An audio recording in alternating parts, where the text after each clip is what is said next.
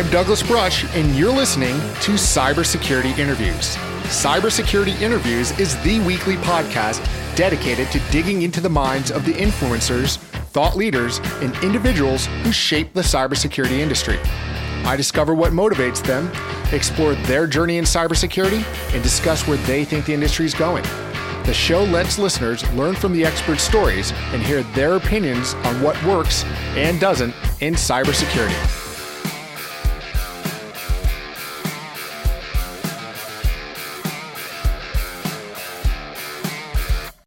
Hello and welcome to episode 102 of Cybersecurity Interviews. In this episode, we're speaking with John Ford. John is a cybersecurity strategist at IronNet and is an information security veteran with over 20 years in a wide variety of roles. Prior to IronNet, John was CISO for ConnectWise, the global leader in providing software solutions for managed service providers. In this role, he was accountable for customer facing security activities, product security, and served as an advisor to the CEO and leadership team.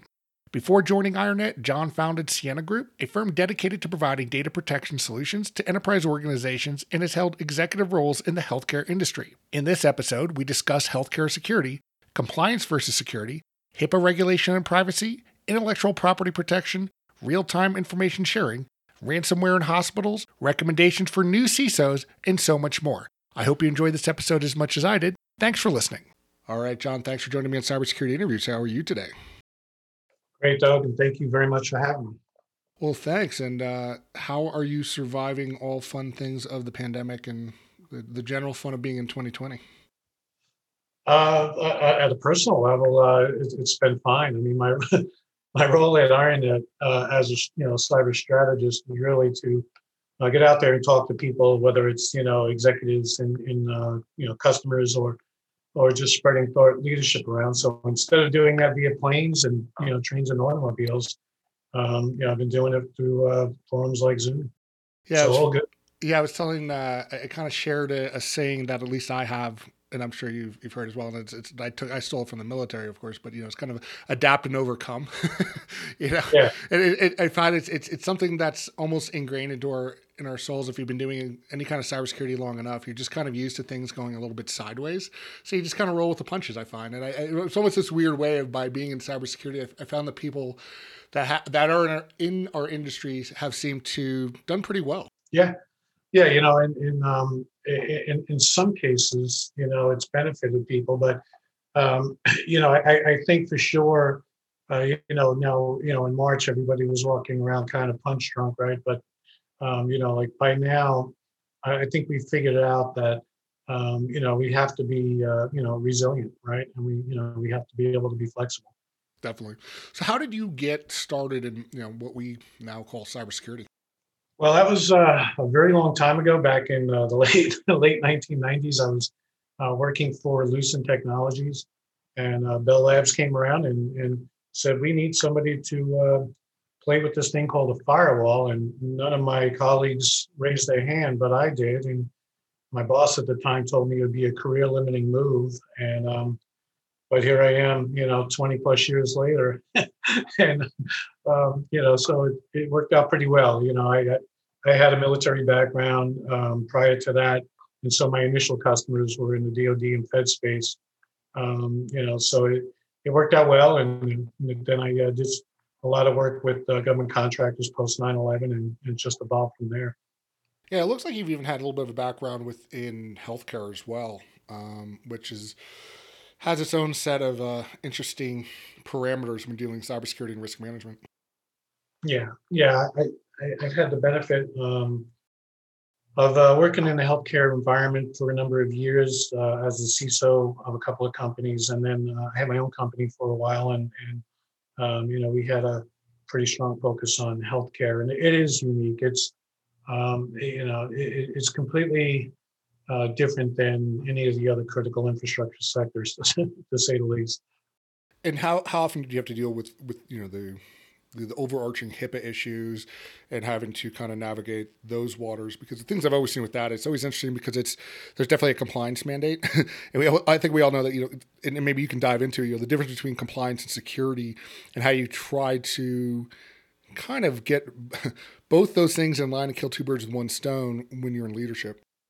Yeah, you know, it, in um, in healthcare, uh, the focus really has always been on compliance, right? And you know that's where fines come from. And I, say to people all the time, you know, you could be perfectly compliant and not be secure. Uh, but the the reverse really isn't true because if you're if you're you know focused really on security, then ultimately, um, you know, minus things like reporting, um, you know, you tend to be compliant, right? And uh, but in healthcare, you know, we we've created um, an environment, you know, with the, the best of intentions to protect the privacy um, of uh, individual, you know, information, you know, EPHI and PHI, but but we've created this environment of, you know, you know, heavy regulatory handling, right? And uh, you know, as we see with COVID, um, you know, that that all turns, you know, that all flips on a bit very quickly. Oh, for sure.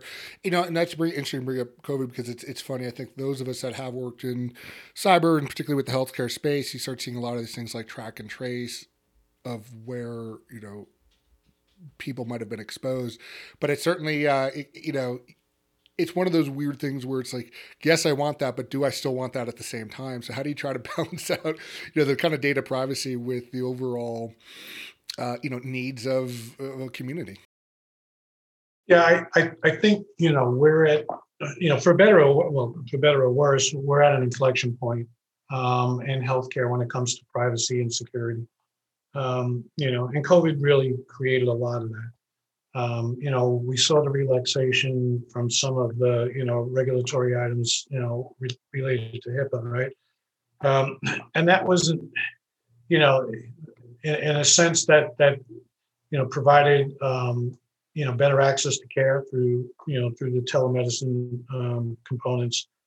But really you know what it the way i looked at it is you know for all of the effort that we put into compliance in, in healthcare um, you have a black swan event like covid-19 come along and you have providers making a decision am i going to provide care or, or you know or, or am i going to remain compliant? And you know people didn't go to medical school to become compliance professionals. They went to medical school to save lives, right? So, um, what we quickly saw was that that decision is really not a decision. It, it lasts about a nanosecond for a provider. They're going to provide care, right?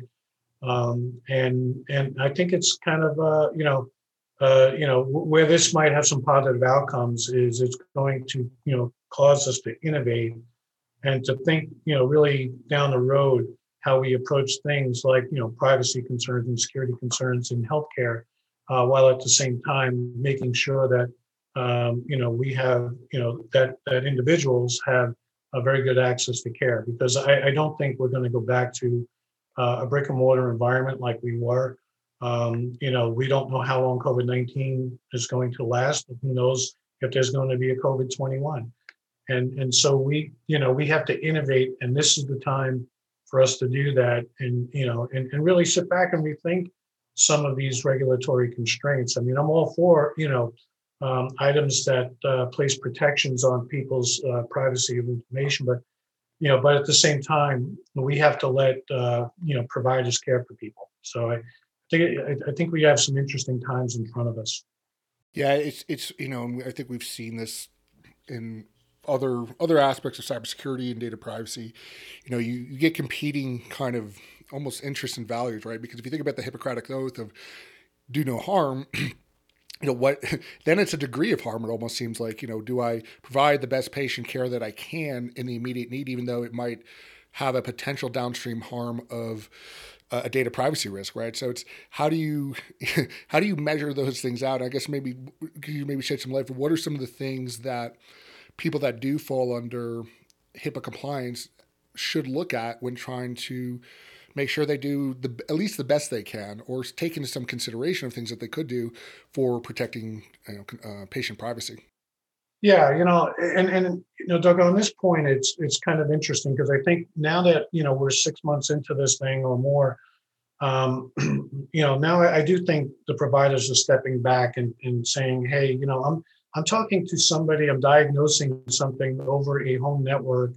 Uh, maybe I ought to, you know, before uh, that person logs into the session, advise them, you know, make sure that you're in a private space within your house. And, you know, because uh, you could be talking about like healthcare concerns that maybe a family member doesn't want another family member to hear about, right? Uh, or maybe, you know, even ask the questions like, um, you know, this is risky, um, us doing the session, you know, have you taken some measures uh, to, you know, perhaps have somebody help you protect your home network? You know, again, providers are an IT specialist, um, but then even on the provider side, you know, have they stepped back and said, is this application that I'm using, um, you know, more or less secure than other choices out there uh, to use? And, and, you know, they, they should be diligent about doing their own research on things of that nature. You know, it's, but it's it's a challenge. You know, I I, I read something uh, a couple of months back, uh, an interesting perspective from a provider, and and you know, like the security aspect was way down on the list because what they were most concerned with was can I do a, an adequate and an accurate diagnosis um, in a Zoom session?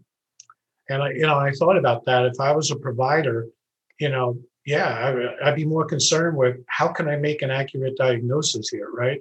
Um, you know, not really concerned about this Zoom session I'm about to embark on. But um, but yeah, I, you know, I, I think now that we've gotten to this point, um, you know, I think there's practical guidance out there, um, and and I do think that both provider and patient um, should just you know adopt this model moving forward. I, I think telehealth is is a wonderful innovation, um, but I think that we as an industry uh, need to do more to help it, you know, help them um, have a secure environment without them having to think about it. The patient really shouldn't have to think about that, neither, neither should the provider.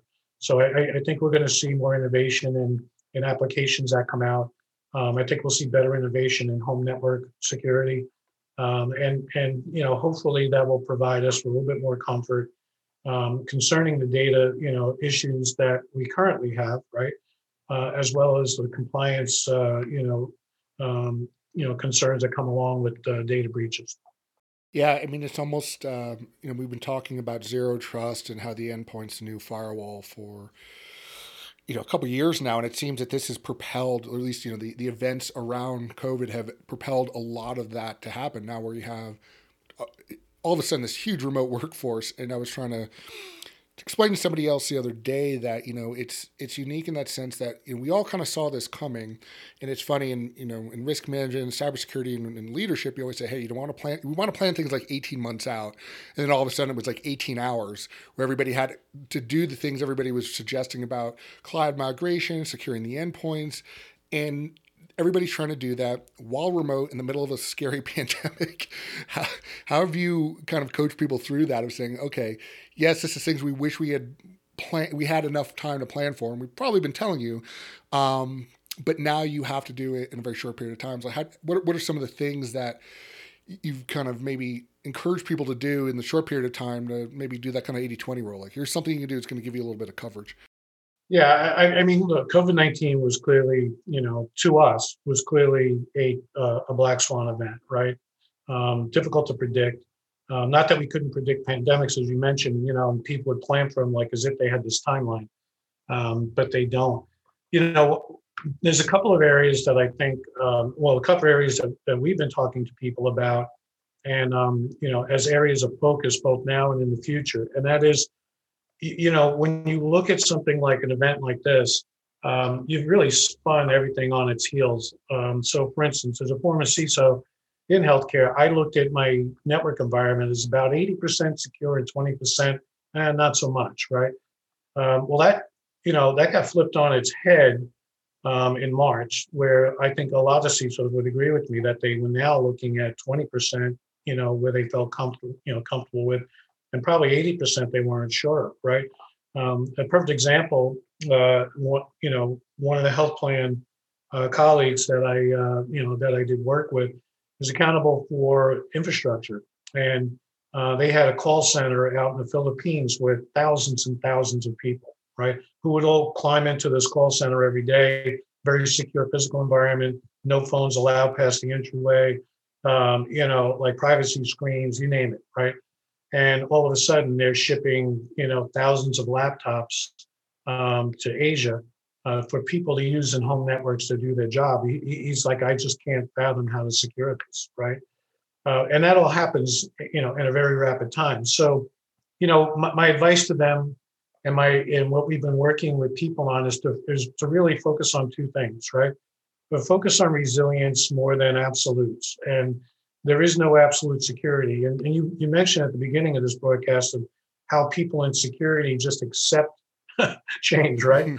um, and, and we have to do more of that. We have to focus on being resilient over perfect, right? And over our old model. Our old model may not come back.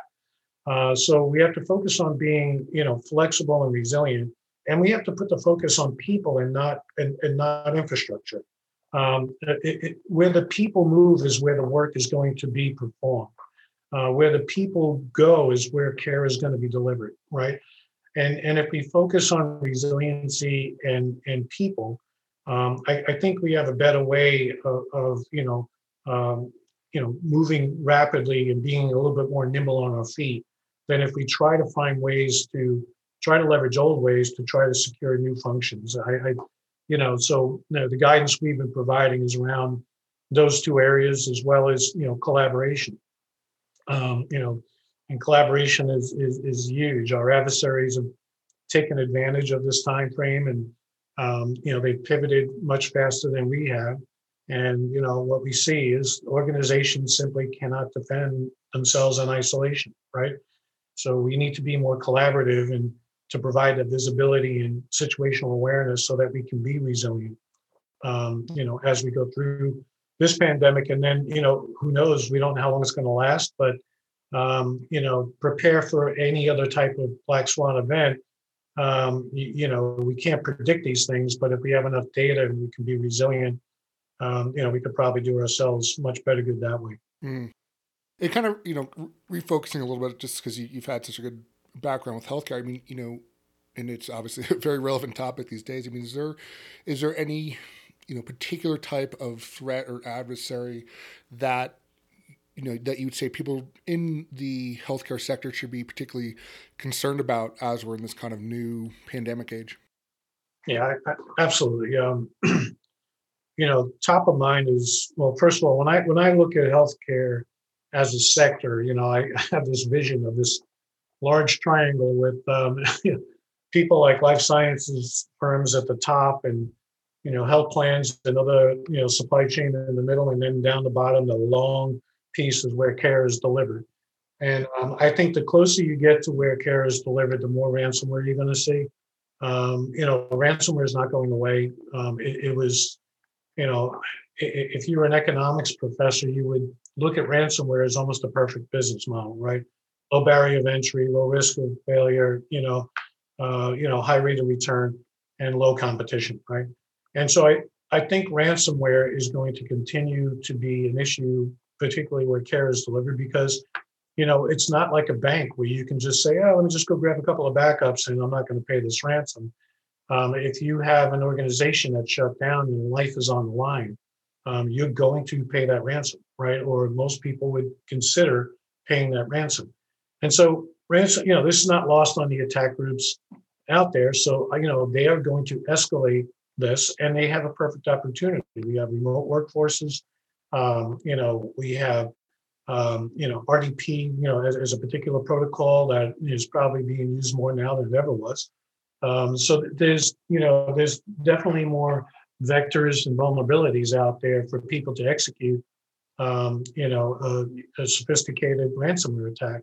Um, you know, back in 2019, before I joined IronNet, uh, we uh, we were helping a firm with a uh, ransomware event, and it went through over a thousand machines in under 90 seconds. And, and when you consider the magnitude of that, right, um, it, it's shocking. So I, I, I see ransomware, you know, big in healthcare. I I see, uh, you know, our nation state adversaries. Um, you know, they, they've certainly upped their game on you know intellectual property theft, um, providing misinformation, uh, disinformation, if you will. Um, you know, and, and make no mistake about it, we are in a space race 2.0, you know, with this whole vaccine, um, you know, development. And so, yeah, I mean, I, I, I think healthcare is is probably a more critical sector right now um, and um, you know, particularly for things like ransomware and intellectual property theft. You know, in, and one of the things you know that I always try to contemplate or at least struggle with is that you know is it is more government intervention helpful? Is it more compliance? Is it less? You know, what where can a, you know maybe an overarching government entity help with this, but also not be an inhibitor? yeah, that's that's a great question, and and you know uh, a selfish plug, you know, from IronNet is I think we have uh, you know a, a solid approach. Um, government intervention, gov- you know, government. I don't want to call it intervention, but participation. Government participation is vital here, right? Um, you know, because what we're seeing from these attacks is that they're not, you know, they're not just run-of-the-mill attacks. They're coming from very well-organized groups, you know, and nation states. And these organized groups are actually forming cartel-like structures where they're joining forces um, to better execute attacks, you know, uh, on private sector entities, right? And so, you know, we we feel the right balance is uh, this ability to share, you know, real-time threat information between the sector and the government. And and by doing so, you know, like traditional threat sharing has been a, a you know uh, a unidirectional yeah.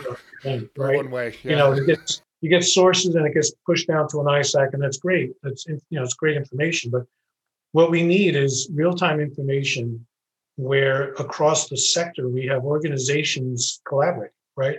And then that information being shared back with the government. Um, you know, it, it's I, I'm I'm pretty sure if our government saw a very you know well planned nation state sponsored campaign uh, marching across our healthcare sector, um, that they have it within their means, you know, um, to respond to deter that event uh, based on whether that be you know political means, you know cyber means, whatever. That's not up not for us to decide. Uh, but if they're not even aware of that that occurrence, then we haven't put our government in a position to help protect us, right? And so you know the you know we believe the way forward is you know this real time sharing of threat information where the government participates as well. But this is bidirectional. This is no longer you know like you know one one way uh, you know um, throw of information. So this is, you know, bidirectional in real time. And, and by doing so, we're not, we're defending as a sector, we're not defending in isolation. And I, I you know, we think that if we can, um, you know, propagate this type of an approach moving forward, that, um, you know, that the sector as a whole uh, will, will actually, um, you know, be more resilient and be able to better, you know, uh, detect and prevent attacks from occurring. Yeah, I think it's, you know, and maybe I'm seeing it just now over the last couple of years, but I've certainly seen this this greater maturation of industry specific types of either design from a blue team's perspective. You know, how you're you going to have some kind of resilience and, and security operations, um, because it really has to evolve. I mean, there there are those foundational things. You know, we all know we need inventory, good ACLs, and RBAC, but there's things that go into the very every industry becomes a little specific. You know, when you look at uh, energy and gas, healthcare, finance, everybody kind of has their unique thing, and it's you know I, I'm hoping it is. It's because we are starting to share more of this threat intel to say, well, look when an attacker is going after a FinServ, they're not they're doing very specific TTPs. There's specific IOCs that are going to come out of this, and once you learn from that, that's specific to you, and it, it, gives you a leg up. And I'm I'm hopeful that that's there's again there's a greater maturation of that of industry specific threat intel. Yeah, I I, I agree, and I, I think so, and I think what I think what also follows on that, in particular, the healthcare. Um, so if you think about another sector for a minute, um, you know, if there's a ransomware attack, the security team is going to get involved, and and you know maybe the business comes to a crawling halt, right? Um, but you know, if, if it's a manufacturing floor, okay, you know maybe we can't manufacture today. When you think about ransomware in a hospital, everybody who is associated with uh, you know delivering care to a patient is also part of that incident response team. And, and so it's different than other sectors, right? Because we're dealing with lives. So the person who's walking around with the computer operated workstation, who's in a room, you know, trying to, you know, trying to look at a medical record for a patient that just came out of surgery and all of a sudden doesn't have access to it. Um, what what is our expectation of that individual, right? So what, what we believe is in addition to this collective defense model of sharing information proactively, right? That we also have to focus, in, particularly in healthcare, on things like tabletop exercises and when these events occur, you know, what is the role of people? Because, you know, Doug, as you probably know, since COVID, the folks that are delivering care are absolutely overwhelmed. They're having a hard time focus on, focusing on their day job. And if we throw an event like ransomware at them, you know, and I'm talking about the people that provide care, that can't be the first time that they deal with something like an incident and, and all of a sudden have to think about what to do, right? So, you know, we've been advocating, um, you know, that, that people do tabletop exercises and involve people in these organizations to say, you know, if this occurs, you know, here's here's what you have to start thinking about. And don't let that be the first time, don't let the incident be the first time they have to think about it. Yeah, it, it actually let's yeah, maybe we'll, we'll dig into tabletops a little bit because I, I think they're incredibly important and they should not be a recipe and just too formulaic. What I like about them is getting uh, different business units in a, in a room and then arguing with each other saying see this is what's gonna you think this is difficult to figure out now? Wait till there's a real incident. And one of the things i like to do is say yeah that that's a great plan. That'll definitely work. What if it's uh, 3 a.m on a saturday? How are you guys gonna you know take that same script and just reframe it in a different time of the day and people go oh crap. Yeah somebody's not going to be available then or i don't have a call tree for that. So what, what are some of the things that you try to encourage for organizations to do kind of meaningful tabletops yeah, you know, we uh, it, almost exactly what you just said. You know, we, we pick a few examples, you know, um, like we call injects, and, and, and we run through them, right? And um, you know, so one would definitely be, hey, that you know, there's a ransomware uh, occurrence, and you know, this this time of day, this location, um, you know, what what's everybody's role and responsibility? You know, we we go through that. Um, and and then you know we we play that back right? And then say okay how do i extend this out to the broader organization? Because you can't take an entire hospital and put them into one you know ttx right? You're going to take a subset um, but then how do you get that you know spread out throughout the rest of the organization? Um, you know it's they're very very meaningful. Um, they do take you know they do take time. Um, but you know we we find that in a scenario such you know such as ransomware that um, you know they provided a ton of value right? Yeah i would say it's funny you know in having dealt with some some crazy ransomware events myself but yeah you see i think particularly those where you have to really think about um, I was thinking of an organization that had 26 sites go down in about it was about I think it was under nine minutes. It was just under nine minutes, uh, just because they're they they had such a well designed WAN uh, Active Directory replication that this malware went out and the payload started spreading ransomware to all these remote sites all of a sudden, and you know we didn't know at the time which sites were getting hit in which order, but we wanted to see that cadence. And so all of a sudden, as you mentioned before, even with healthcare you know people becoming those first lines. Now I have office managers. I'm like getting them on a phone. I'm like FaceTiming. It's like show me the screen of what it said and, and when you first you know almost interviewing people. And it's like you really almost have to think about all these outliers of things because attackers don't they don't do it for your convenience and i think i think that's something that's hard to drill into people's heads it's like no we got this it's like you got it now in a nine to five but in a perfect situation attacks never happen that way yeah, and, and as you probably know, I mean, the, you know, a lot of times with ransomware, it's the last event that that occurs, right? Yeah. So you know they've already been in the network, they've already exfiltrated data, and now, yeah, you know, maybe they're on to me, or now maybe the time I want to try to monetize this. Um, you know that that at times can be the last event in the sequence. So you know, you you asked about like, you know, how do we, you know, with, with the sector, like how do we get information out? Um, you know, I, I, talked about collective defense, but you know, the other thing um, that I think is having uh, a great impact is like the ISACs are doing a great job.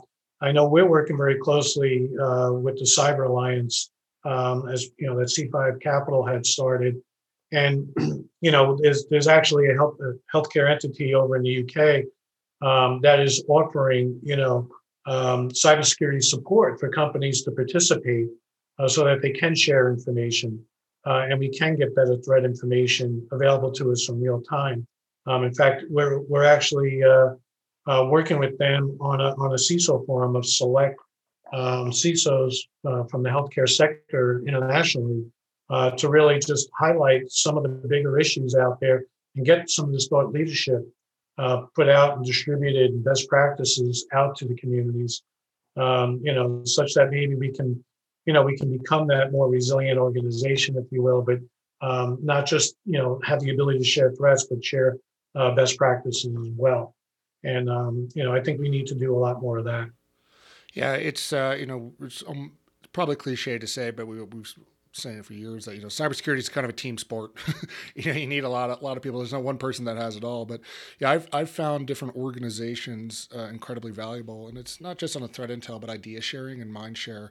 You know, for for you know, whether it be ISSA or CSA or you know different organizations to work with, where, where, are some of the ones that you've found particular value or might encourage others, particularly if you're CISOs and healthcare or, or specific verticals, to say, you know, here, here's some industry organization to reach out because kind of that birds of a feather helps figure yeah, things I mean, out. You know, re- recently I've been doing you know a lot with Cyber Alliance, and I think that that's a great uh, you know uh, uh, avenue you know for organizations um, you know, the healthcare ISAC has been around for a long time. You know, they have uh, they have you know really good, solid leadership there. You know, great people. Um, the membership is solid. The information that comes out of the HISAC is very good. HIMSS, you know, um, it, it's unfortunate with COVID because you know we used to like to go to those conferences and get in front of people, right? Um, but it, but you know, ISACA also does a great job, right? And um, ISC Square. But I, you know, I, I, like the forums that ISACA has put on. Um, you know, they've done a great job. ISMG uh, is another one that you know has different areas of focus. Um, but but those organizations, you know, like they're easy to uh, they're easy to join, and uh, you can get you know a ton of information, valuable information from them, um, as well as be able to participate on you know yourself. We always um, encourage over the years that I've been, you know, a CISO, taking the junior people on our teams and really throwing them into places like, you know, the ISACs and SANS and and others, so that you know, early on in their careers, they get this concept of community, and um, you know, being able to learn from others outside your four walls. It, it's it's very important. So, um, you know, I'm I'm always uh, happy when we collaborate, you know, with the ISACs and and uh, the cyber alliances of the world. Yeah, it's it's funny because it's I think you become a little myopic when you think, oh geez, I'm I'm seeing this, I'm seeing this, and then you talk to somebody else and you go, oh my gosh, you're seeing this too. Now I'm seeing a trend, and you know, one it's just statistical anomalies can't happen on, on one event, so it's that sharing becomes becomes greatly greatly important. Um, you know, and you mentioned being a CISO and, and trying to, to get people into that role. And I, I I've you know, even in my role now, I, I, think you and I have very similar types of roles in this evangelistic, have histories of CISOs, but trying to break down the difference between the tactical security operations versus the strategic on the CISO level. And I don't think a lot of people realize there's a bit there's a there's a gap there in most organizations. Um, so I guess what would be kind of a pep talk or some advice you would give to a, a new CISO who's maybe come out of operations, but doesn't necess- necessarily know what they're stepping into? Yeah, you know, um, I, have had the benefit of working with a few like that. Um, it's a it's a dramatically different role, right? Like if if you come, particularly if you come out of SecOps, and you know you're you're living day to day event, to, you know, event to event, um, and now all of a sudden you're, you're thrust into you know a CEO's executive staff meeting, um, and you're trying to provide uh, information to them or you're reporting, you know, directly to the board, right? Um, it, it's a big transition and, and your line of sight goes from something that occurs in seconds and minutes to something that occurs over a year. Um, a big example of that is, you know, because I was a CISO in healthcare when, you know, CISOs were really, you know, coming into prominence, um, I, I found it almost to the extent that we had to educate um, executives and board members on how to deal with us as CISOs, right? But then we needed an education on how to report to a board. Um, and, and so, you know, the, the way, um, and I, have actually, you know, helped some younger CISOs uh, through this. And, and, you know, there's a way of, uh, of providing vision, right? So we, you know, in healthcare, we're dealing not just with security, we're dealing with compliance and we're dealing with risks that occur both risks that we know and risks that are emerging that have an impact to both of those, right? And then you then you have to marry that up with, you know, this thing called a budget and the projects that you have in flight and the projects that the organization has in flight on how you're securing that. And then you get something like COVID 19 come in, and how do you deal with that, right? And so, you know, um, I, I, do think folks in, in uh, security operations uh, do well as a CISO because they can understand what's happening in the here and now, right?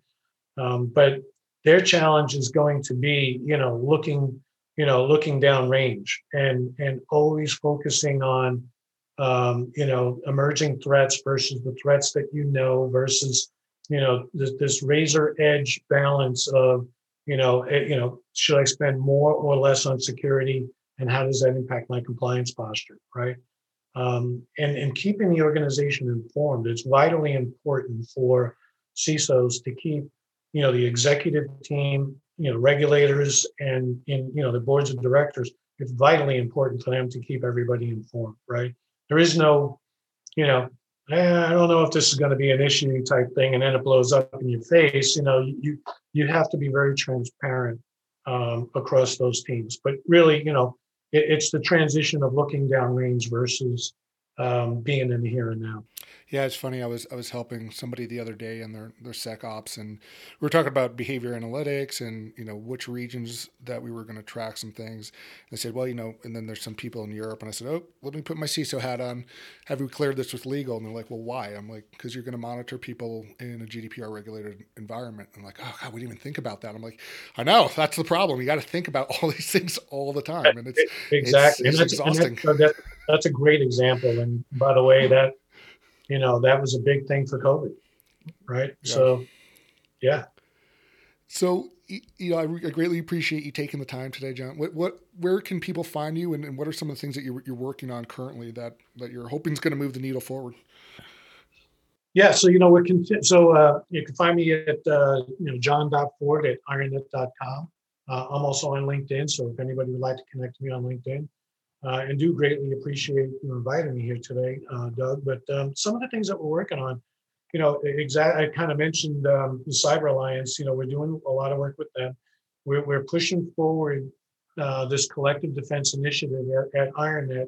Um, you know, working with folks in healthcare, um, in all aspects of healthcare, really. Um, you know, with life sciences companies all the way down to you know uh, EMR uh, firms down to you know care providers, right? On being able to share you know vital threat information in real time, uh, such that we can you know as a community um, you know provide that visibility and situational awareness uh, for which that we can you know deter and detect uh, you know threats coming our way. Um, as as well as you know, I mentioned tabletop exercises, uh, trying to stress the importance of that uh, also, and and you know the, the tremendous learnings that can come out uh, of, uh, of those types of environments. Um, but yeah, it's it's it, you know COVID COVID's made it a little interesting, but uh, you know again I, I think there's a, a, real silver lining coming out for cybersecurity, particularly in healthcare. A uh, ton of innovation coming, you know, ton of innovation that we're participating in, and as well as others. And um, you know, I, I think the future is going to be bright um, you know, down as we go further down, you know, the road here. Yeah, never waste a never waste a crisis, right? To, to evolve and, and adapt. Well, John, thanks again. Um, I will be sure to put where people can find you uh, in the show notes, and uh, I hope you have a great day and stay safe out. You too, Doug, and thanks again for having me, and uh, thank you everybody for participating. Thank you so much for joining us today on Cybersecurity Interviews. I hope that you enjoyed this interview as much as I did. Please go to cybersecurityinterviews.com where you can find every episode, including show notes and links for each guest. There you can also find social media links and to sign up for new episode notifications. Thanks. We'll talk soon.